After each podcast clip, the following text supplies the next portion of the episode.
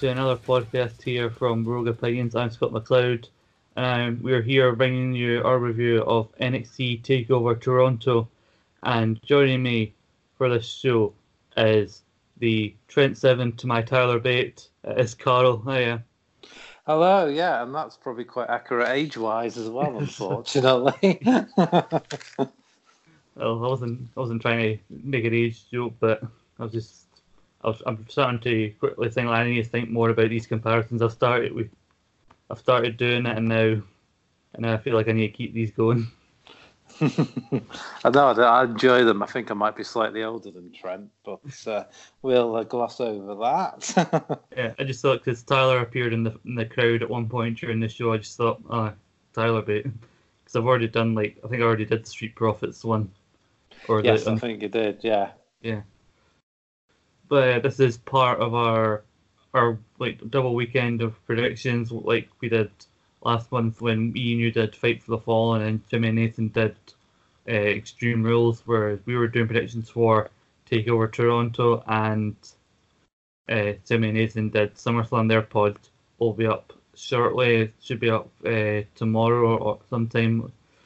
Uh, and we'll talk about our predictions as we go along. But we we soon learned like it's slightly more difficult uh, predicting for a takeover, given there's only like there's only like five matches, so the differences were very very few and far between. Yeah, I think the only one we were different on was the uh, North American title match, wasn't it? Yeah, like we did have like a tiebreaker in terms of like the order of falls, just in case, because like there was always a chance we could both be wrong and Dunne uh, could win because you had strong a uh, dream, and there's a chance like Pete Dunne just win it and just ruin it for both of us. Yeah, so we had to have a contingency just just yeah. in case. Yeah, I mean we did like originally we thought the breakout was going to be on it, and that would have been one of our few differences, but then decided no, we'll put it on the NXT that's taped beforehand. Yeah, I'm pretty sure it was uh, meant to be originally, but perhaps they decided to go with um, Io and Candice, and uh, that's probably the right decision. We'll talk about that match when we get to it, but yeah, it was a it was a very good match. Yeah, I mean, I'm not, I don't see why they couldn't have like added it. I, mean, I know they tend to do five matches. They've done six in the past and, and like very early on in the days of NXT, but I don't see why like adding in just one extra match. I don't think it would have made the show go like any longer. At least it still would have been a lot shorter than SummerSlam was. Yeah, they could have done, but they've got their formula, and for now they they like to stick to it, don't they? Five yeah. matches and keeping it around the three-hour mark.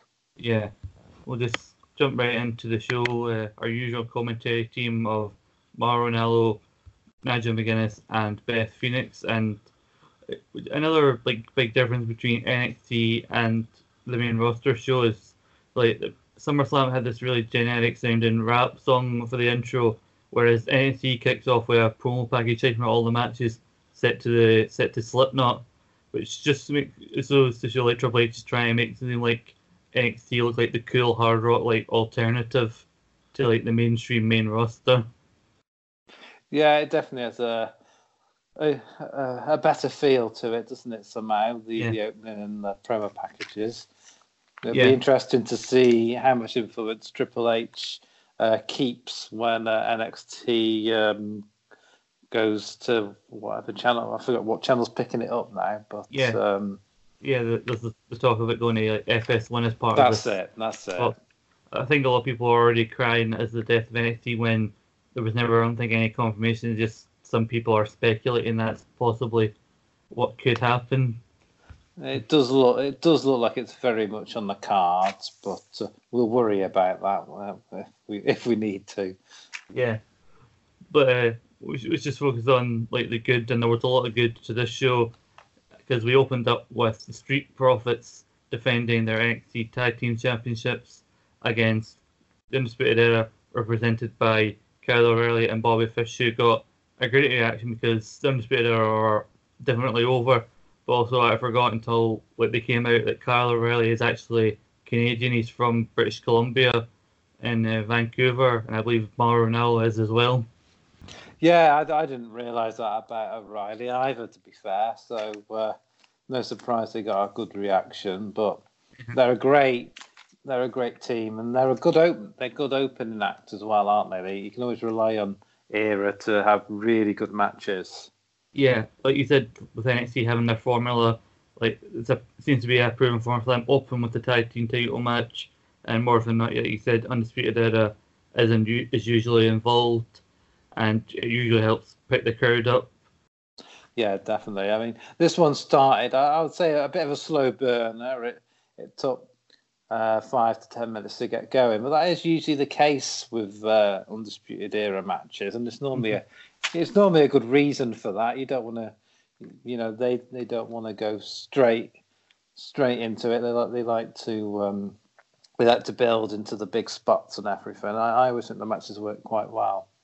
Yeah, like you said, it was a slow bit like there was a lot of uh, Undisputed Era relied a lot on their like technical and striking game because I think that's what O'Reilly and Fisher are kind of known for because like they were chop they were like really chopped down Angelo Dawkins because like he's a big guy and you can clearly tell that but when he was next to O'Reilly and Fisher it made it became like even more apparent how big yeah, he actually is. I was gonna say that. Um, I knew he was a, a, bigger guy Dawkins, but until I saw him in the ring um, on Saturday yeah, uh, with um, O'Reilly and uh, Fish. Yeah, I thought, Christ, he's a big man, isn't he? yeah, but uh, like I said, Undisputed Era we kind of chop him down. Like there was a lot of really smart tag team tactics between uh, Fish and O'Reilly, and it is really good to see them back together as a team more regularly when because Fish was taken out for a lot of last year due to injury, and it was uh, O'Reilly and Strong as the main like team of the Undisputed Era and like they were able to use their tactics and their kind of like striking game to chop to keep the much bigger guy down and in their corner before he eventually got the tag, the hot tag to Montez, who is really good for a hot tag because he's got so much energy and he's clearly very athletic, as, we, as you've seen whenever he hits that frog splash. Yeah, he's he's so good, and that um, the jumps out of the ring he does when he somersaults yeah. right over the top rope. I mean, apparently they, they were saying he's like six foot four. He's one of those people that's taller than you you realise, and mm-hmm. to be that athletic, um, yeah. at six foot four, you know, is is phenomenal, really. Yeah, and uh, Montez even threw in a little uh, tribute to The Rock when he attempted a people's elbow, got sadly cut off, but he did manage to catch. I think it was Bobby Fish with a rock bottom. Yeah, they they call calls it a uranage on the yeah. commentary, but yeah, definitely a little a little nod to the Rock. He's been he's been retired for five minutes and they're stealing his moves already. yeah. I mean, I was watching this show with my brother, who's like one of the biggest rock fans you'll ever meet, and he like took a bit of exception to the crowd chant Rocky because, as the Rock pointed out back in the day when he turned heel in like 03, he said the Toronto were the first to boo the Rock, so they're the first to lose their privileges of singing along with his catchphrases. So he's like, "No, Toronto, you booed the Rock back in the day. You don't get to cheer for the Rock." yeah, but like like you said, like the stuff matches like this, they build and they build, and eventually, like it's the end last ten minutes or so where it kind of went either way. Where I really thought the Undisputed were really gonna get this. This would be part of the whole like prophecy of them getting all the gold. Well, I thought everyone, yeah. thought, thought everyone bar strong was going to get gold, and uh, actually surprised the Street Profits actually managed to pull it out. Yeah, especially since they've been showing up on Raw and they seem to be main roster now. Well, I thought they'd be relieved of the tag title belts, but uh, no, they, they held on to it, and perhaps and perhaps in hindsight, uh, they, you know, they needed the big win over uh, the undisputed Era as well. So yeah. I just hope they drop them properly. I don't because the Viking Raiders. Um, sort of relinquished them. So I'd rather the Street Profits um, do the job t- to lose the belts, really. Yeah, yeah. I don't think allegedly it's not an official call. They're there more as an advert for NXT. Like they've got the belts ah, on right. Like...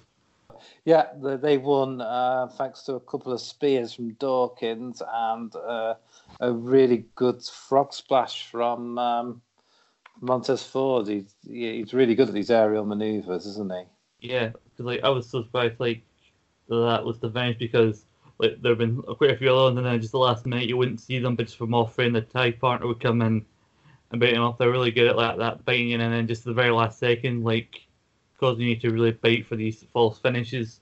I was I was thinking part of my reason for Undisputed Era winning is I thought they would lose, but I did think the Street Profits would eventually get them back, and this would be like their first major like test as a tag, team and prove themselves as like proper contenders. Where they lost the first time, but they eventually proved themselves later on. And just sounds super smart. I was going to use a New Japan comparison where Roppongi 3K came into the junior tag division. They won the tag titles, their first like show back. They won the Super J tag tournament as the champions. I think the first champs to ever do so. And the first major test was the Young Bucks. They lost the Bucks, but then they eventually got the belts back. I thought it was going to be kind of kind of that situation, but clearly I put way too much thought than I should have into. Yeah. I realise as I'm saying it out loud, like you think way too much about this. It's it's easy to uh, to book yourself, you know, to, to do some self booking with yeah. these things and get a bit carried away. But well, um, yeah, uh, overall, I, I, thought it was a really enjoyable match.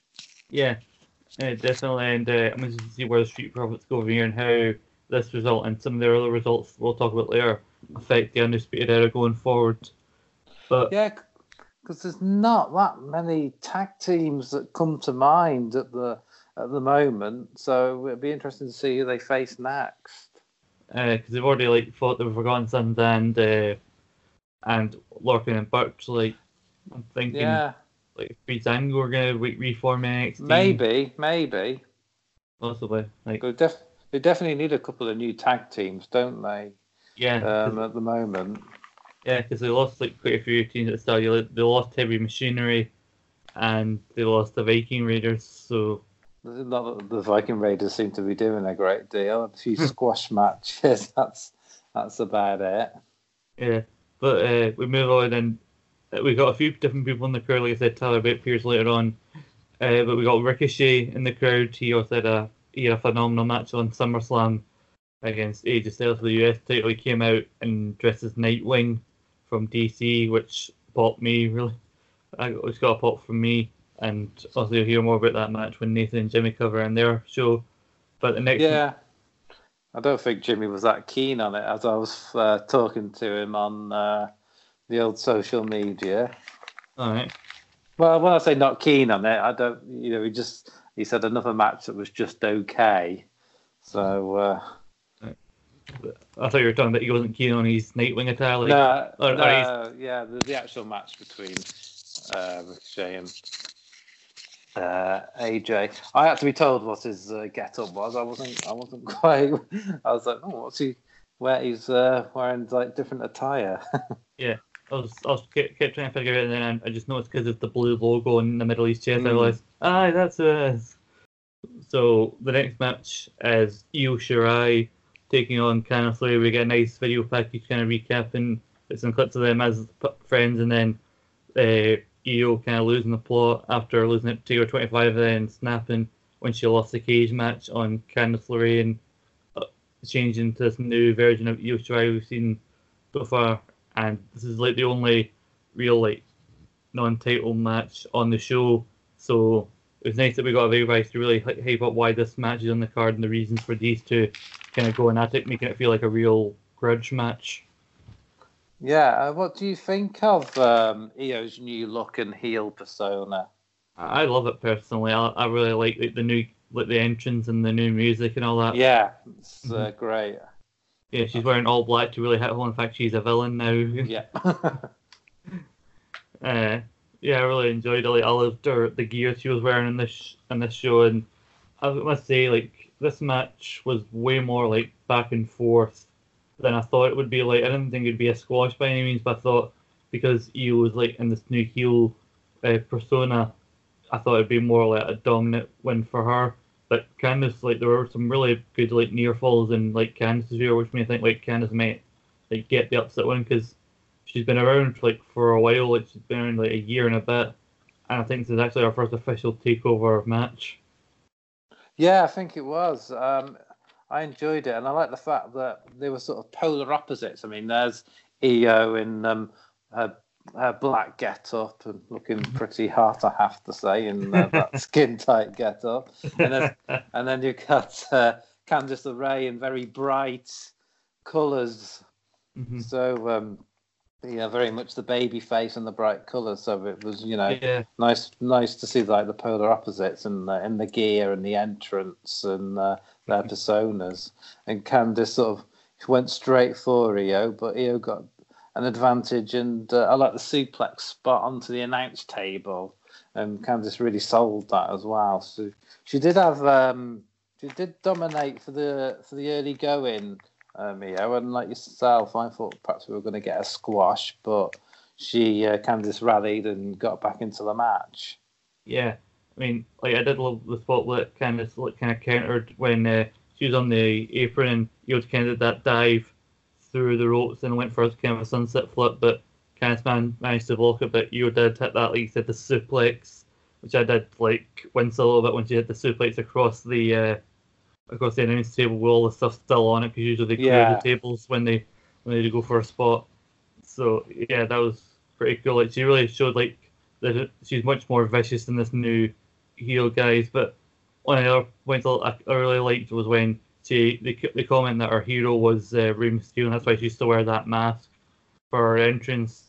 And then she'll go for a version of the 619, but Candice manages to grab the legs and just that moment where they just stare at each other and you realise that she's been caught and she's looking a bit like worried.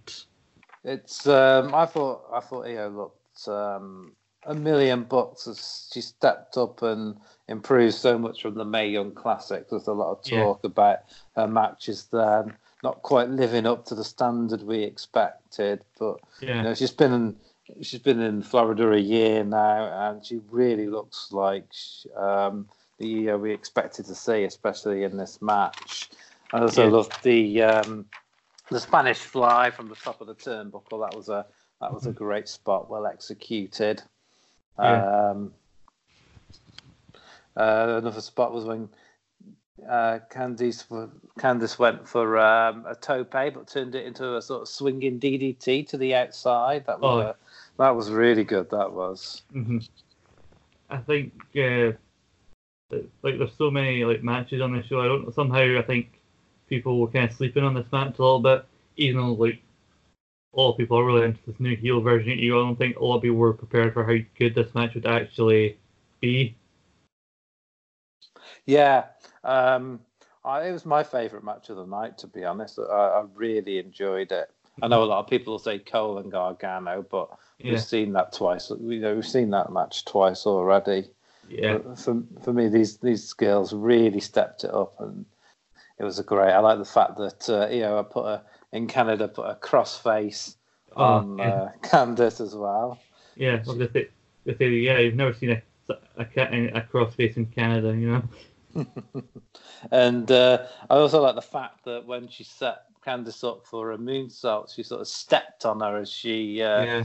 walked to the turnbuckle. That was a, a, a really good heel heel maneuver, mm-hmm. and then um, she she won by some well by Candice um, passing, out, and uh, yeah, some sort of submission move. I'm not very familiar with, but it looked nasty. Yeah, like because we had like some of these like false finishes I said like which made me actually bite and think kind of make pull out the win. Like she had the reverse uh, hurricane kind of yes, bites her. Yeah, we had uh, the swinging neckbreaker from the middle, which they called Miss Flurry's Wild Ride, which I remember from like she used in the Mae Young Classic, and Io is known for that amazing moonsault. But when that wasn't really what it put her away, and you could see this is a slightly more unhinged version of Io Shirai because like her reaction to the fact that the moonsault wasn't enough to keep Candice down, and she put in which I think they call it a version of like a triangle or something like that. Yeah. She had her like her net wrap between uh, the legs, so and then like Candice eventually passed out, and I agree with what you said about how she's like come on since the main classic Io Shirai. I think being a heel will help her go much further because when she was a face in NXT, it just seemed like she was being made to like Kairi Sane kind of 2.0. Like this big international star came in for the Mae Young Classic, and then now he's going after the title. Whereas I think heel, she'll stand out much better, I think. Yeah, it'll give her a new dynamic because uh, mm-hmm.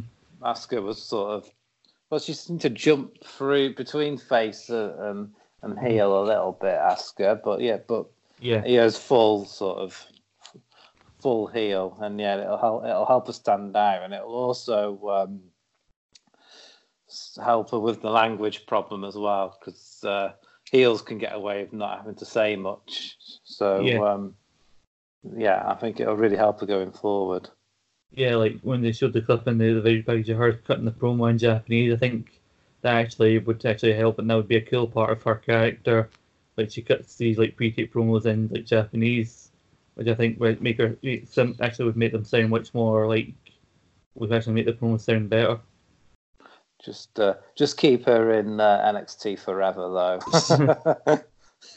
yeah, because when she goes to main roster, she'll be like Shinsuke Nakamura just refusing to do anything, just saying sorry, no speak English. Well, they already want to make her a Kabuki warrior by the looks of the graphic on SmackDown the other the other day. Uh, you know, the Kairi Sane, Asuka, Io Shirai. They're all the same in Vince's eyes. They, they probably are. That's the sad that's the sad thing. Yeah. And I believe it was at this point they were going to set up for the North American Championship match. But then we hear Matt Riddle getting on the microphone and he's he's calling out Killian Dain because they were meant to have a match on the Go Home show for NXT, but Killian Dain would attack Matt Riddle again before the match could even start. So Matt Riddle calls out Killian Dain, who tries to get the jump through the crowd, and Matt Riddle meets them, and they brawl up the ramp. They take out some security, and uh, they end up they end up diving off the uh, off the stage through the tails, and they take out one poor security guard with them as they go down.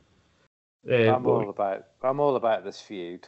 Yeah, it's a weird like how like really when you think about it, they've done very little. Just a few like random like brawls, but they've already like they're really building anticipation in this feud when they haven't even had an official match yet.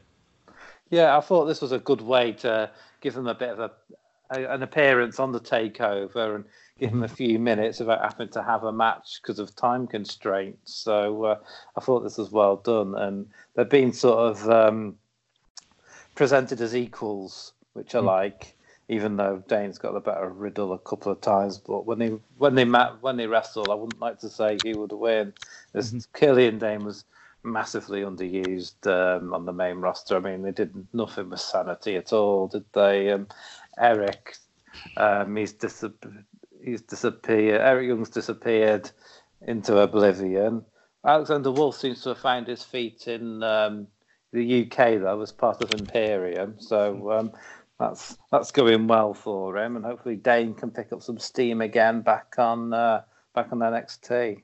Yeah, I think uh, Nikki Cross out of the four of them is doing the best at the moment, given she's one half of the uh, the women's tag team champions. Least got a title, and I really like this. Yeah, I could definitely see like when they eventually like, have their match, I can see Riddle like winning, but I can I have a feeling with NXT they'll keep uh, Dain strong even in defeat. And I think that's why they're doing all the these like brawl to showcase like Dain and he's like the role he's best at is this unstoppable like monster. Cause I do think Riddle win because he's definitely like allegedly the plans are to keep him in NXT for a good while now. Uh, matter they're in no rush to call him up, so he's definitely a guy I can see them putting the NXT title on. So I can see him probably winning it. And I do like how much uh, Dain's like really committing himself back into NXT. Like he's changed his name on Twitter to the Bro Killer. I didn't see that. I mean, they could have easily put Killian Dain in the Lars Sullivan role on yeah. the main roster. You know, when he was um, cutting and cutting through people and uh, squashing them. But yeah, Vince, I thought would do something with Dain because he likes this big monster man, but he just yeah. couldn't seem to care less, could he? For some reason, calls these people up and then he doesn't do anything with them. Did notice that weirdly when they're fighting off the guys, Matt Riddle's doing these like spin out like knees to them, doing proper wrestling moves, where Dain's just punching people to get to Riddle. And yeah, they've both got very different styles, haven't they? It'll be an interesting match when it when it happens and they get some time. I can kind of see them like Matt having to do like, like either just constant knees to kind of keep him down and like try and knock out Dain, or kind of get him a submission, have Dain like pass out so like he loses, but Riddle has to like give him everything in order to beat him. Yeah, definitely. It's. Uh, I'm looking forward to it when it happens. Anyway. Uh, I'm glad that you said they had an angle like on the show like for these two because I would have thought this would have been a takeover match as well and like yeah. Do you think they'll like they'll how long do you think they'll stretch? So do you think they could keep us going to the next takeover and have a match on that, or do you think they'll just like blow us off on TV? I don't know. Maybe they'll have a match that goes to a non-finish, or they'll find a way to keep them away from each other, or they'll have a couple of matches and then a a rubber a rubber match with a gimmick at the next takeover. I'm really not sure. But as you say, Riddle looks like a good bet to to go against um, the NXT champion, doesn't he? So yeah. um, they might even do that the next takeover. We'll we'll just have to see.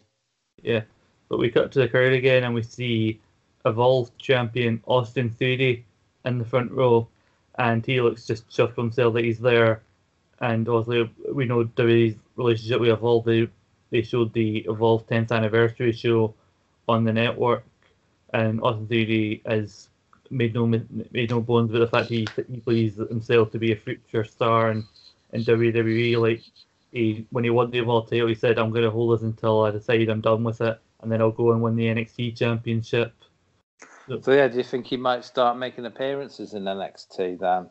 Uh, I say, like I think this could be just part of like WWE's relationship with Evolve, but like they've got guys from NXT and the performance that are appearing at Evolve shows, so I can see him like still like making appearances very soon, and then like and still like appearing at Evolve from now like every now and then because Evolve only do like one or two shows a month, and NXT does like a few live events and then like a taping every so often. So I believe he could definitely do like both for a while, and I'm surprised that like I don't know when this if they if he has Cindy, I don't know when it was done because I would have thought if they had him in sooner, he would have been a perfect candidate to go all the way in that breakout tournament because he looks like the kind of guy that if he came to NXT, they would really want to push to like a top guy. Yeah, but uh, maybe because he's already a champion from a different division, they perhaps thought he was above it. I don't, I don't know. Maybe like so, there was a lot of top like talent in that breakout tournament. It's been one of my highlights of NXT TV over the last month or so. So, like, I would have loved to see him kind of in the mix. But yeah, well, it'd be interesting to see what they do with him if he's going to make appearances, perhaps. Yeah. Who knows? But uh, we uh, we get to the the next match, um, which is the uh, triple threat for the North American Championship, and that also we get a nice. Um, video package for that, which we probably need because uh, Dunne was inserted to it quite late on, wasn't yeah. he? Really? Yeah, and uh, he does seem like when Regal said on NXT that he said a word with Johnny Saint, and Dunne's going to be NXT US for a wee while. Uh, how long that is, I don't know, but I did I did love the segment where he came back because he got like a hell of a pop. He really did, didn't he? Yeah. Like he's one of the guys like where it's NXT in the US or wherever they go with NXT UK. He and like Mustache Mountain, they're the guys that they're guaranteed a great reaction no matter where they seem to go. Yeah, it's good. I think part of it is because he's just so good, and I think people yeah. res- really respect how how great his in ring work is. Yeah, and like I do think it's the right right idea to have him this version of NXT for because he's been around before. Like he's competed in war games and he's been on takeovers. I think at the moment he's uh, kind of outgrown NXT UK. He's done all he can, like when he was the champion, and I think like uh, slowly transition to this version of NXT is the right idea for him for, for right now. Yeah, I mean it was uh, the longest reigning champion in the modern era, as they keep saying. So. Um, yeah, I don't see what else he can, much else he can do there, really. Yeah, but like you said, they did have a really good uh, video package, like showcase each guy as a contender and why they're a part of this match, and then a music, a song I didn't think I'd hear in NXT Takeover. We hear yes. the 90s theme song. The I popped, I popped big for this. This is one of the greatest themes of all time, and uh, yeah, typical of uh, the Velveteen Dream. He's such a showman, isn't he? And he has to have a, a great entrance. And he had a dancing troupe, and you just sort of in silhouette, but they clearly had like uh, mounty hats and uh, jackets on. Yeah. and, and then he they did a nice little nod to uh, the Toronto Raptors, didn't they, as well? Yeah, yeah, and like as soon as you hear the theme song, the people coming like, yeah, this is definitely a Dreams entrance because like it would it would make little sense if it was the other guys. So you knew this is part of one of Dreams, like regular elaborate entrances, and then he comes out and he's wearing kind of the white and the red colors, yeah. kind of like the Canadian flag. So even though he's like from he's American, he's kind of wearing the Canadian colors, and the other guys kind of make standard entries. I did like the new gear from uh, from Dunne kind of black and the green. Yes, mm-hmm. it was good. That was it was smart. Yeah, and like I think for a lot of people going into this, this was their most anticipated match because like obviously three really great wrestlers, but also because of like Strong's got the whole like uh like the part of the undisputed era, and there's that whole ultimate be covered in gold, and then you had Dunne like you said very late on as kind of a wild card, like you never you weren't really sure where this was going to go, but I think and Dream whether or not he won, whether he retained or he lost, he still would have been the longest reigning uh, North American champion so far. So yeah, he's having a really good run with it, and I just want to say, do you not think this is the sort of thing main roster uh, is missing, or one of the things there that that sort of showmanship that only Velveteen Dream at the moment can can seem to bring to proceedings? Yeah, I think I think so because like you have like it's very rare we get a, big like elaborate entrance like, like obviously you can't do it on every like show, but like every now and then filming these entrances because like we'd seemingly get them really at like a WrestleMania or something like that. He's a he's a future main event WrestleMania main eventer in my eyes, and unless something goes terribly terribly wrong, I, I can't see how you can go wrong with him. I really can't. But what did you make of this match because we seem to have a like there was a, a format of kind of like every now and then to be a weird like alliance. I guess like we had Strong getting double teamed early and then he made a comeback on on both guys. And then we weirdly Strong and uh, Dream had to team up at one point because Dunne kept like going after each guy's fingers, and then we had guys breaking up like big moves, and like there was a sequence where Dream hits like Dream DT, Strong hits like a knee, and then Dunne hits him with that's Roderick Strong with the X-Plex when he went for mental heartache, and then all three men are just down while the crowd are going, the crowd are going mental because like out of respect for the performance all three men are putting on.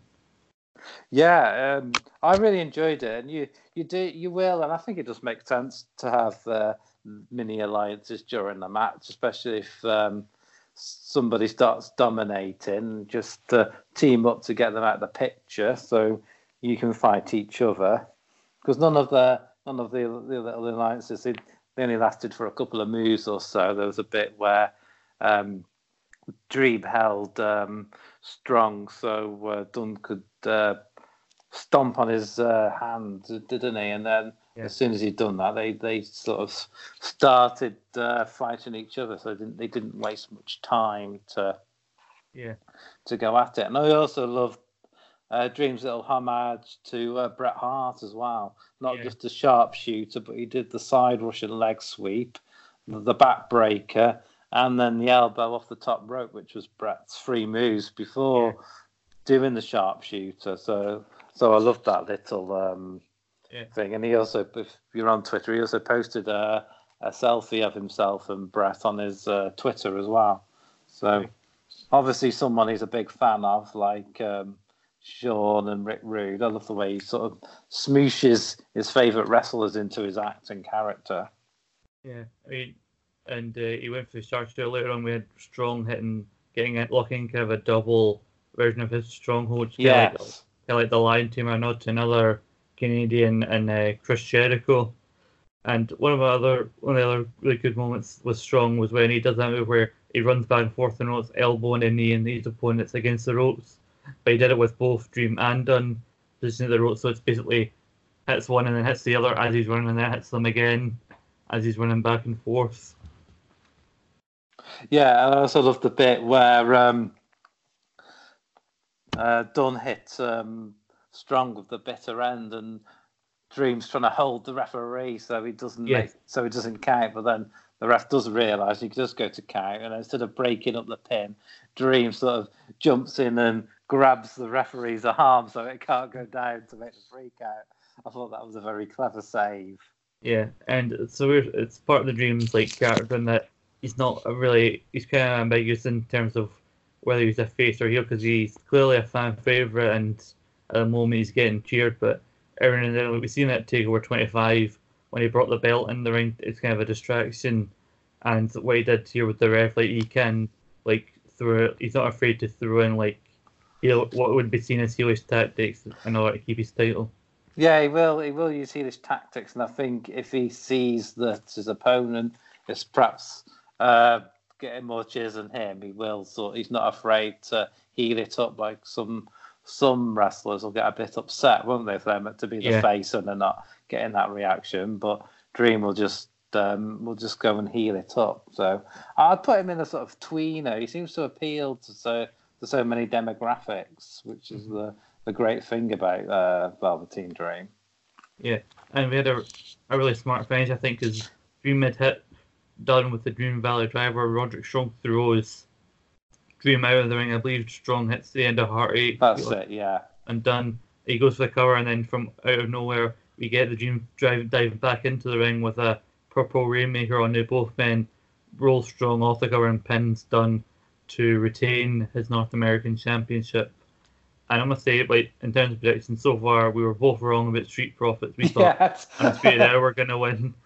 Uh, we were both right that you would win, and then this was the main difference. I was correctly predicted that that Dream would retain, and whereas Carl thought that Strong would would win the title. Yeah, I went for an undisputed uh, clean sweep, which mm-hmm. was uh, a big mistake. I would also like to say that um, Velveteen Dreams North American title run it, it, sort of reminds me a little bit um, of Shawn Michaels' 92 run with the Intercontinental title, where he's the Dream's just sort of doing enough to scrape through matches with his title intact. Yeah. Which is sort of how Shawn Michaels retained his title a lot. He, he did get himself carried out a lot, but mm. he, he's just sort of finding ways to win. Like with Riddle, he sort of he was in the submission, but he managed to roll him up and uh, get away with the win, even though he'd been dominating most of the match. Mm-hmm. And against um, um, oh, Tyler Breeze, he uh, used the title, as you said, as a, a distraction. And here he uh, sort of jumped in after uh, Stronger hit his maneuver. So, yeah, he's just sort of squeaking out of matches with the title at the moment, but still looking strong. It's not like yeah. he's uh, they're booking him really cleverly, I think. And uh, who knows where the Dream will go next? Like, there's a chat. I have a feeling like the uh, the winner of the Breakout tournament they get to choose any title, and I have a feeling they'll probably it's more likely they'll be put into the North American title scene. So it'll, it'll likely be either Jordan Myles or Cameron Grimes versus the Velveteen Dream at some point in the future. Either way, I think it's a it's a yeah. good matchup. Because there's a precedent for that, because uh, Dream won that uh, Worlds Collide tournament, didn't mm-hmm. he? And and he chose to go for the, um, the North, American. North, American. titles, which he yeah. sort of relieved Gargano off uh, after a couple of weeks. He's he doesn't very he doesn't get very long title reigns, does he, Gargano? But I think I think he is better as the underdog chasing rather than the champion. So I don't think it's hurt him having short reigns. In all fairness. Yeah, probably not. And so we moved on to the, the next match, which is Mia Yim versus Shayna Baszler for the NXT Women's Championship. Another match people weren't really, there wasn't that much hype around going into the show. Uh, Baszler, uh, Mia kind of got the shot because she kind of beat, she beat Bianca Belair twice. Because Bianca Belair's only the other real loss was against Shayna. And then they started showing these video packages of where Mia grew up, and so usually in NXT you can tell either someone's about to be number one contender or shortly after they become number one contender they get this like sit down interview telling you more about them to show you this is why you should care about this person because they're about to be put in a really prominent position. And then she took out both horsewomen on the lead up to this to make sure she and it was just her and Shayna one on one. And I think it's fair to say that uh, for an NXT match, this was a lot the pace was a lot slower than a lot of people are we are kind of used to from a takeover match. Yeah, it was more deliberately paced, but I don't necessarily think that makes it a bad match. But yeah. I don't. I, I know I'm. I don't really see it with uh, Mia Yim. Uh, apparently, she's got good pedigree in other uh, wrestling promotions, but she didn't seem to, for me, to be the right challenger for Shayna. Mm-hmm. Shayna's already beaten her on TV relatively easily a, a couple of times, I think. So it, it just felt like a, a funny decision all round for me. Um, but I'm not quite sure. I mean, I, am a, I'm a massive fan of Shayna. She's one of my favourites, but not quite sure why they're keeping the title on her for so long. I don't I'm, I do not know what their their actual plan is. Yeah. Unless it's a bit like Asuka, Triple H is scared to death she'll get buggered up on main roster, so he's keeping the belt on her and keeping her uh, in NXT as long as he can. I'm I'm not too sure, but um, I like the story of the match as well, where uh, as you say, Myra had taken out Shayna's henchwomen, so they weren't around, and the fact she targeted Shayna's arm as well. That bit where it was trapped in the steps, and she mm-hmm. she kicked it, and from then on she was targeting the arm. And fair dues to Shayna, she never forgot to sell uh-huh. the arm either. You know, like a, a lot of the time. Um, in these matches, they'll, they'll sell it for about five minutes and then tend to forget, won't they? But uh, it played an important part in the match. Yeah. What, what, did you What did you think of the match? Honest opinion. Uh, like you said, it was kind of a like you said, deliberately paced.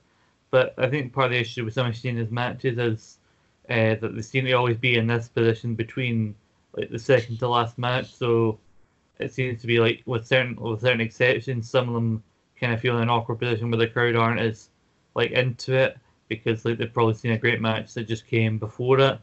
So like it's usually a struggle, but like the story that for the story of the match, it was the right pace, and I liked Mia going right after Shayna's arm doing the spot and steps, and she did a smart thing where she knew she was like out ring for a while, so she went back into she left Shayna strapped in the steps, went back into the ring to break the count up, and then came back out to do the spot, and uh, it was smart because we know Shayna is known for that kind of offense with going after the arm, and she would do that as well to Mia. So they were both kind of at a disadvantage with the arm, and they both remembered to to sell. I think because we'd seen a great North American title match, we'd seen like the Io Candice match earlier on, and the fact that this was a match centered around selling the arm and then going after the other person's arm, it was maybe a lot more like technical. The crowd were noticeably very quiet for a lot of this match. They really picked up when they did the code blue, as they called it. Yeah, off that the, was a good top. move. When the crowd noticed what they were going for, they kind of, you could tell they audibly picked up from there, and then from there they kind of bet for some like when Mia got out of the Kirifuda clutch twice, and then she did kind of Shayna's arm spot back to her. So the crowd yes. of picked up towards the end, but I was hoping this would kind of be the sleeper hit of the night and really surprise people and I think the role that I hope this would play actually went to Io and Candice because I think that match was a bit, bit was better than this one. I think I think Shayna a, a bit like Brock. I think she works better with uh, a small, you know, an opponent that's smaller than her that can uh, move around quickly. You know, her best matches have been with Io and Kairi Sane. So um, I think I think that's um, I think they're a best sort of opponents, really. Yeah, and I agree with you said about keeping the belt on her for quite a while. Like, I think we both had Mia coming in this because I thought it was going to be yeah. a case, case of like the upset that a of didn't see coming because I really think this new heel version of Io Shirai is what's going to help her like get the title. Like she was unsuccessful as a face, so then she turns heel and she's able to to win the title. So I thought yeah. maybe like whether well, well, I'll have to transition the title onto a onto a face as a, like a caretaker champion to get it on Io. I can't see Shayna going face, to be honest, and I can't yeah. see him doing heel v heel. But uh, she sort of won in similar fashion to Io as well, because she found she couldn't make the uh, Kirifuda clutch stick because of a bad arm, so she uh, sort of got into a tri- got uh, Mia into a triangle lock with her with her legs forcing uh, Maya to tap out. Yeah, very, um, very similar finishes. But but it worked. It worked for the match because of the, the story on the arm. Uh, I don't think Mia was the right person to take the championship off Shayna, so so I'm glad So I'm glad she didn't. I perhaps thought Io should have taken it. She still could have found a way to turn the heel if they wanted to, but um, I don't know. Maybe Bianca Belair might be next, possibly Candice, but she's just lost to Io. I don't know how you get to that one. So yeah, I'm really not sure, but um, her title reign is edging on to 290 days, hmm. which is the longest reign uh, as a current champion of any um, person in the WWE at the moment. Yeah, I think they're maybe they may be trying. I think Paige being the first time her reign was a lot. Actually, no, I was gonna say Paige's reign was longest. No, actually, it was Asuka. I'm talking a lot of shit. But uh, I do think that like they are running out of credible like challengers in the women's division. So I think it's like Shayna kind of has to lose the title sooner or later, because which is why I thought they'd do like the whole thing with Mia being the transitional champion to then lose so a face can win the title and Mia sorry uh, Io can win could win the title for this new heel guard and so now they've got a different type of heel as the champion and I thought her Io being the heel champion and then uh, Candice could continue their their feud and Candice could eventually win the title from Io because I think that would be make a lot more sense. But they could find yeah. a way for a way for Candice to win it and then that, that and continue the feud with Io that way. Yeah, we'll have to see what their plans are. It, yeah. It just, just it's um, a, a, lot now after SummerSlam. It's almost like they hit a reset button and mm-hmm. everybody's got a sort of clean slate almost. Because I don't, I really would like to say the feuds and number one contenders for for anybody going forward, apart from perhaps Kofi and Orton. Mm-hmm. Uh, that looks like it could continue on to another match.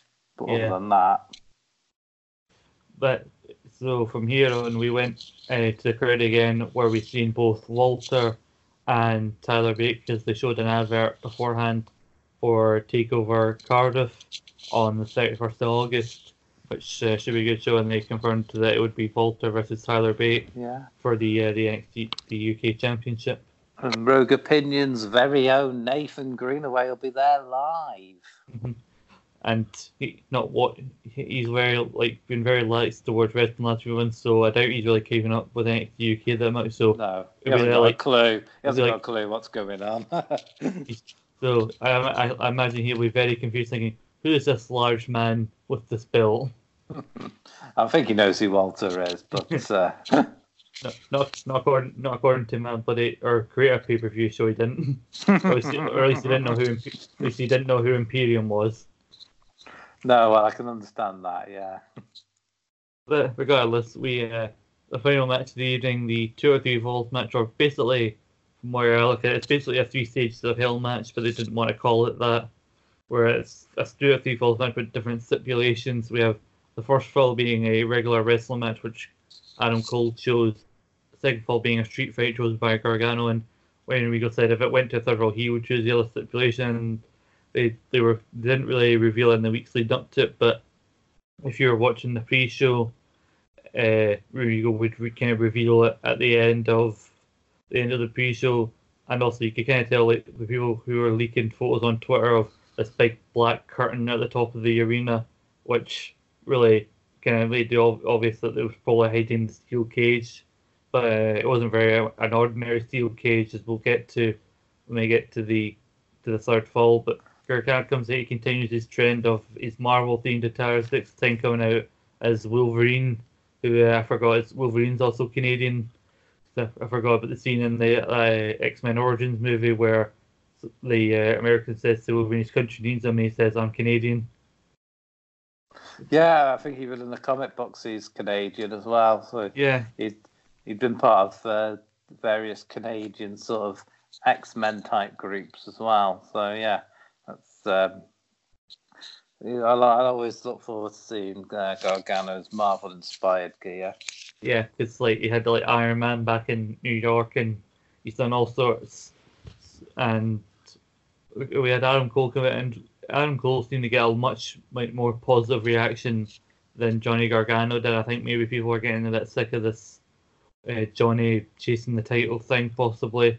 But I did think they came more like towards Johnny towards the end, but like it was very noticeable at the start. The crowd were much more into seeing Adam Cole come out on top. Yeah, he's just so charismatic and fun now, isn't he, Adam Cole? It's uh, yeah. it's hard not to, not to like him. Mm-hmm. Like I don't think there's much to say about as much about the first one because it was your a standard like wrestling match. You had uh, Gargano like going after the leg and like because uh, Adam Cole's whole reason is he wanted to beat Johnny at his own game because Johnny is Johnny wrestling, but Johnny was kind of yeah. out. Johnny was kind of out wrestling Adam Cole, like constantly breaking down like the leg and and things like that. But he still he couldn't put Adam away, and he eventually got himself disqualified, kind of giving Cole the first fall. Yeah, an interesting decision. And if we had gone to the tiebreaker, I, I would have won because I did predict, uh, not maybe in that fashion, but I did predict Cole would take the uh, the first fall. They do. They tend to do that, don't they? Um, if the wrestler says, "Oh well," if one guy says, "We'll have a normal wrestling match," they tend to lose the the match they picked for some reason, don't they? Yeah, it's one of those unwritten rules in wrestling. Yeah, but and Cole actually won the match. He picked like I remember it, it made me think of like the uh, the two of the the CCH the Hell match between Austin and Triple H and Mo in 2001. And yeah, like they said, like Austin had more of the advantage in the in the street fight. He's more of a brawl, and Triple H had more of an advantage in the wrestling match. Whereas, but instead Austin won the uh, the wrestling match, and Triple H won the street fight, which went to third fall, which was also a cage match. So I thought it was going to be shades of that in this match, but there was kind, there was kind of, there was kind of, which we'll get to on the on the finish because I'm not completely convinced that that went completely uh, uh, to plan, but I'll, I'll, give you my thoughts when uh, when we get there. Yeah, I did notice that maybe some boost to like the way the first fall ended with got Johnny hitting Adam Cole with a chair against LDQ'd, but then they uh, they go into the street fight where now it's all legal and Adam and Johnny continues like the punishment he hits him with a chair. They, they end up brawling through the crowd. Adam Cole gets backdropped through the, the Spanish announce table. So they, they go like Johnny goes like all out for this. I'm pretty sure he does kind of a lawn dart thing into a steel chair at one point as well. Yes. and uh, I believe that actually might have been even the finish of the, the second fall. I guess I can't remember how the second fall ended. Yeah, he, he did the lawn dart into the steel chair yeah. and he put um, Cole in the Gargano escape and Cole yeah. quickly tapped out. Mm-hmm. Which is kind of part when you think about when you talk about like like when matches where it's like you need to get a certain amount of falls, like you you tap out quickly because you may be giving someone else to fall, but you're saving yourself injury and you can continue the match. Yeah, no sort of matches, it does make sense. I mean, if you hold on, you're going to just injure yourself even more in uh, mm-hmm. kayfabe wise. So it yeah. does make sense to save yourself and, and tap out to fight uh, mm. for the next fall, especially when he was a fall up as well. So. Yeah. Um, and then we have the, the steel cage lower, and we see it's covered in weapons. You've got fire extinguisher chairs, uh, tails of barbed wire around the top of the of the cage to a ladder. Of, yeah, the ladder randomly to stop guys from climbing it. There's the tables in the ring because Johnny brought a table into the ring earlier on in the second fall, but it never got used. So then its position, you could kind of tell like they're planning some sort of spot from off the cage to the table, but that would probably like I think people were expecting that anyway, some sort of like off the cage spot. And they said like the purpose of the barbed wire is that they cannot win by by escaping. They had to win inside the cage yeah. by pinfall or submission. So that, that, was announced, wasn't it, and made yeah. clear that they could only win by uh, pinfall or submission what was quite interesting is there was also a sledgehammer on uh, near the top of the cage. Yeah, Triple H's favourite. yep. Uh, clearly, like I just like the idea they kept like climbing, trying to go and get it. I just like the idea of H just coming down, grabbing the, the sledgehammer. Like, we can't share the sledgehammer. None of you get to use it. but uh, or like the words like I like the several, but there were one or two spots where you can kind of tell like you can tell in matches like this where stuff's only happening because you can tell they're clearly setting up for a planned spot. Like when Uncle climbed up to get that chair that was hanging from the cage, when there were like five different chairs lying across the mat, but it was so they could do a spot where one of them got launched like yeah. into, the, into the kind of cage wall where the chair was. So like it's like when it's one of the things like sometimes when spots are made like too obvious, No, I know what you mean, but uh, it, it, it, was a fun match, and I think it was uh, was it Gargano who got the sledgehammer down in the end. Yeah, I think he like, used it once. I think he got mm. one shot to like the ribs of Cole. And one thing I didn't like about this match is the way that they kind of overdid like Cole's finish the uh, the Panama Sunrise version yeah. of the Canadian Destroyer and kind of kind of kicking out of it even when Cole did it like dove off the ladder and hit the so like it's one of the things where like it's kind of a complaint in one, a couple of the other matches they've done in the series where Gargano's kicked out of a lot and like again they kept like really like devaluing the that finish. Like I know they wanted to keep doing it probably because it's like as a Canadian destroyer and they are in Canada, but like it's still. Yeah, it is one of his um, signature moves, though. I don't know what doing it off a ladder really really does for it because he still yeah. lands on the floor before yeah. actually doing it. So I'm, I'm not sure what, what that's meant to add to it. Really, he's just jumping from a, a bigger height. He's not mm-hmm. actually delivering the move from the from the bigger height. And there was a spot where uh, Gargano did spray Cole in the eyes with the fire extinguisher. I also think there was a, there was a slight air of disappointment in the room when they got the bag and opened it up and it, it wasn't thumbtacks inside. I think uh, myself included were were expecting thumbtacks and I think you could hear a bit of a sigh of the audience of yeah. uh, disappointment. Mm-hmm. Uh, one thing I was well, disappointed was one of the things in the bag. Uh, ironically enough, this being Regal's like choice stipulation, we had the brass knucks. Yes. and the bag, which uh, Regal was known for back in the day and yet like I would have loved kind of a spot where there was two sets where I would have loved a spot where they both went for to hit the uh, the brass knucks and they maybe both connected at the same time. I thought that would have been a cool like swap. But what was in the bag was a pair of pliers, which uh, Gargano chose to use to climb up and cut a bit of barbed wire. Obviously, I think he was planning on like wrapping around either himself or around Cole. But then Cole started climbing up the cage onto this weird like platform near the top of the cage or some sort of board. And I think, yeah, I don't know if that was, was meant to be a table, but uh, yeah, they, they were able to use it as a as a platform, like you say. I think it might have been a table, but I'm not hundred percent sure on that. Yeah, and there were there were two tables set up at the bottom, back in the ring, and uh, they brawl on the top for a while while the crowd chants "Please don't die," which is very considerate of them and both end brawl until they both end up tumbling off of the board through one just one of the tables. But uh, the way they land, uh, Cole gets his arm over Gargano and is able to pin him for the three, and Adam Cole retains, and the two falls to one, and uh, at least one member of the Undisputed Era leaves with gold on this particular yeah. occasion. See, this is what I'm wondering. I'm wondering if, like Triple H, if he was sort of more meant to meant to actually land on um, you know, with an arm over Gargano rather than having to sort of roll over to him. But um, that's yeah. just nitpicking, and I might I might be wrong on that. Yeah. But uh, it's funny because Gargano was completely out and couldn't move, and they both fell from the same you know the same height onto the same thing, and yet um, Cole was able to have the wherewithal to to cover to cover Gargano. So I'm just wondering if he, if he was meant to fall and have an arm draped over him rather than having to roll. But I don't yeah. know for sure. I'm just I'm just guessing.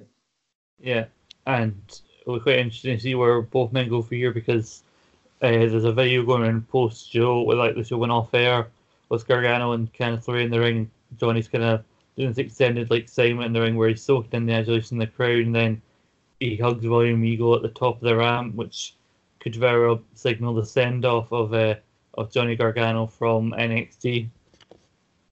Yeah, uh, it does sound like this might be his uh, farewell, and now he's lost um, two matches to to Cole. I, I, don't really. I think he's done everything he can do on yeah. NXT, so I look forward to seeing him on 205 Live. I, mean, I mean, some people do criticize like stuff like that about him going on 205, but if you look at 205 Live at the moment, they really need stars. So on that on that side of it, like maybe Johnny wouldn't be too bad on 205 Live, but we'll it see. It might actually help 205 Live if NXT goes on TV and all the people that watch NXT through the network and might not have access to whatever channels it ends up on, they might they might turn to 205 live. You never know.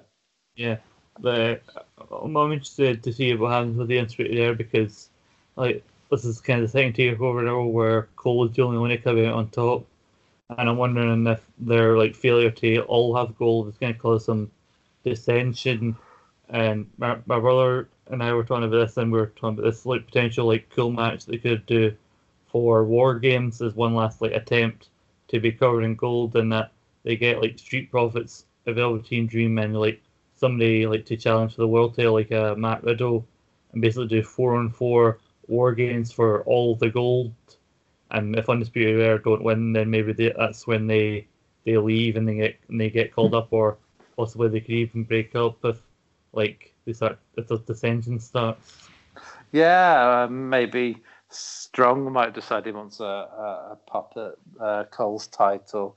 Mm-hmm. You, he's shown a bit of dissension before, so yeah, you yeah. you never know. There's a few possibilities there. Yeah, but uh, overall, what do you think of this uh, this two or three falls match?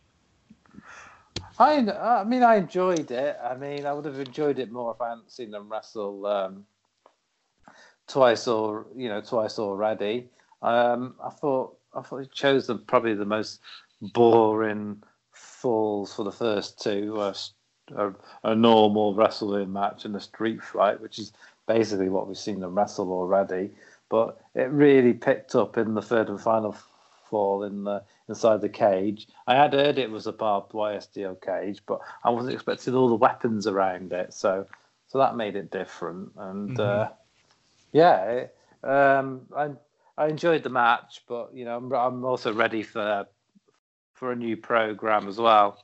Yeah, definitely. I'm like, I definitely think it's one of those matches that really builds and builds like as the match goes on, and some of the best spots we got were in that final fall with all the the weapons spread around it.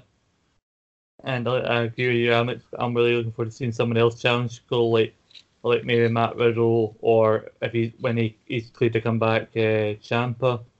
Yeah, um, I think he might have to come back as a, a baby face because I can I can only see him getting a, a monster pop when he when he returns. Mm-hmm. Like I'm not quite sure how far along he is. Apparently he's slightly ahead of schedule, but he's still got a ways to go. So, like, hopefully, like maybe by either the end of the year or maybe starting next year, we can see uh, Ciampa coming back to maybe take the title because I can see him going back right back into the title feud, considering like the whole angle, like he never had actually lost it, he had to yeah. give it up. I mm-hmm. heard people saying, "Oh, he, he might be back for summer." You know, this this event. I was thinking, no, with his injury, that that's just far too soon. That that doesn't mm-hmm. sound right to me. So yeah, it's yeah. going to be uh, it's going to be a bit longer before he's back. But yeah, he could either challenge Cole or maybe Riddle or whoever ends up with the title by the by the time he comes back. I could, I could really see him like he could win the title of as a babyface, but I could see him like he could easily, as soon as he's got the belt back, he could slowly transition back into that heel version. Like he could like turn on the crowd, like for kind of maybe jumping on the bandwagon just because yeah. he got hurt, and uh, he could go back to being that heel character he played so well. But uh, as a whole, what did you think of Takeover Toronto? Was, was you, did it meet kind of expectations? Is it kind of fitting with like other takeovers or? Yeah, I think it's uh, again. I'm, I, I can't really think of many many bad ones. Mm-hmm. If I'm perfectly honest, I really enjoyed it. I thought every match every match delivered uh, for me. So, mm. Obviously, some were better than others. Um, my highlight definitely was Io versus Candice. So yeah, definite thumbs up for this takeover for me. And yourself? Uh, I definitely give it a thumbs up as well. I've seen some people a bit down on it, but I think it's because the quality we've been used to for so long with Takeover, we've kind of spoiled ourselves as fans a little bit. So I think that's partly like some of the factors. Maybe like kind of with like the exception of maybe Shayna v Mia Yim, pretty much every match delivered in some way for me. But uh, even Mia v Shayna, like yeah, I could tell why they were doing what they're doing storyline wise. There, the stuff they did makes it made sense. So like, it's not as if that was a total negative. So I can't really give a anything less than a thumbs up. Yeah, I mean, as I say, I think I think um, Mia was a bit. Don't want to, you know, bash or discredit Mia, but I don't think she was the, the strongest opponent for Shayna, and I think perhaps people were getting a bit tired of Cole versus Gargano. They seem to do these trilogies all in one go. I think they work better if you you sort of space, you know, you space them out a bit. Mm-hmm. If I'm making sense, yeah. You know, I, have a different match, have a different match here, and then have their rubber match at the War Games takeover or, or, or whatever, rather than just bunching it all up. You know, you know, we, we like to see different matches. Yeah, I get what you're saying, but we can't go without uh, addressing the elephant in the room. It's much like last month when we did the Fight for the Fallen. Their predictions, and when you get wrong predictions, there's a punishment. And when I lost, I had to sit through ECW December to Dismember. And now Carl lost these predictions, and so we've we've heard you've heard Nathan and Jimmy hyping up what this punishment is, and I can exclusively reveal here on the Takeover Toronto review that Carl and either Nathan or Jimmy, whoever loses their predictions, will probably find out about that on the SummerSlam review. We'll have to sit down and review the first three episodes of the hit reality TV show Total Divas. Oh, goody. uh, I cannot wait. Uh, uh, better you than me, I can say, but like, like, I'm just, I'm just thinking about how happy you were last month when I lost. I know, yeah. I, I, I think I actually, in some sort of sick way, prefer this to happen to watch December to, to um, dismember. Hmm. At least I can sort of break at least I can sort of break things up a bit. What are they? Twenty minute episodes? I hope. I have no, so... idea. I have no idea. I mean, I mean, enjoy having to sit through fucking Cameron and like the likes of that, and like Eva Marie in the first few episodes. Like, oh god. I mean, I, I, mean, I'm trying to find a save. I'm trying to find a saving grace for you. I mean, we had at least had the Hardys v MM on our thing. I can't think of one for you guys. So, um, you're gonna. I hope you enjoy that. But in the meantime, you can find me on Twitter at ScottMcLeod1996. You can find my other podcast, Scott and Paul's Rambling Podcast, at SB Rambling on Twitter and Facebook.com forward slash Rambling Podcast. We're going to be talking all about SummerSlam in our next episode. Uh, you can check our last episode, which was released in two parts. First part, giving predictions for SummerSlam this past Sunday, and second part, we did a retro SummerSlam review where we reviewed SummerSlam 1993, which got, which meant a lot of talk about the Lex Express. oh yes, I remember. I remember that well as a thirteen-year-old. I still didn't know what the hell they were trying to do with uh, the whole Lex Express malarkey. He was trying to be your hero, Carl. I need a hero. uh, but uh, we, we reviewed that. That's a lot of fun. And you can also follow the rant at Rogue underscore Pains on Twitter and on Instagram and you can stay tuned for links to the SummerSlam review coming out, and also Carl and whoever loses that predictions and their probably in-depth analysis of Total Divas, the first three episodes. Carl, do you have any plugs? Yeah, uh, me and Sean today actually have recorded uh, another Doctor Who episode where we um, review episode six, uh, Dalek, one of the best episodes probably in its entire run. So that'll be out after these wrestling ones are done. So maybe Wednesday or Thursday. So keep a lookout for that. And yes, as uh, Scott has alluded to, uh, my pod with either Jimmy or Nathan, where I'll have the joys of talking about Total Divas. Terrific. uh. Oh, I can't! I can't wait to listen to that. I, I'm sure I, you can't. oh, it's much better. It's much better on this side of things. But, yes, I know. but uh, on the bright side, uh, once I've eventually caught up on the G1, uh, we just had the uh, the G1 finals happen. Uh, so once Carl has reviewed Total Divas, he will on the bright side he will get to review some much better when uh, me and Carl will at some point be doing a G1 tournament summary where we look back at the best matches and moments in the the looking at who performed best in the G1 tournament and uh, what we think of who regressed on to the finals and who eventually won the entire thing and will be going on to Wrestle Kingdom to challenge for the IWGP Heavyweight Championship. So uh, just when you're sitting there watching uh, the Funkadactyls and uh, the Bella Twins, just think, I get to talk about New Japan after this. Let that be your saving grace. Funka bloody dactyls, Christ. Ah, ah, good times had by all. and uh, this has been a, a, a good time uh, for us to talk about NXT Takeover Toronto and to play us out.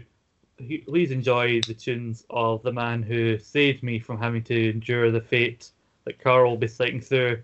Please enjoy the Velveteen Dream. Goodbye, everyone. Goodbye. Velveteen Dream.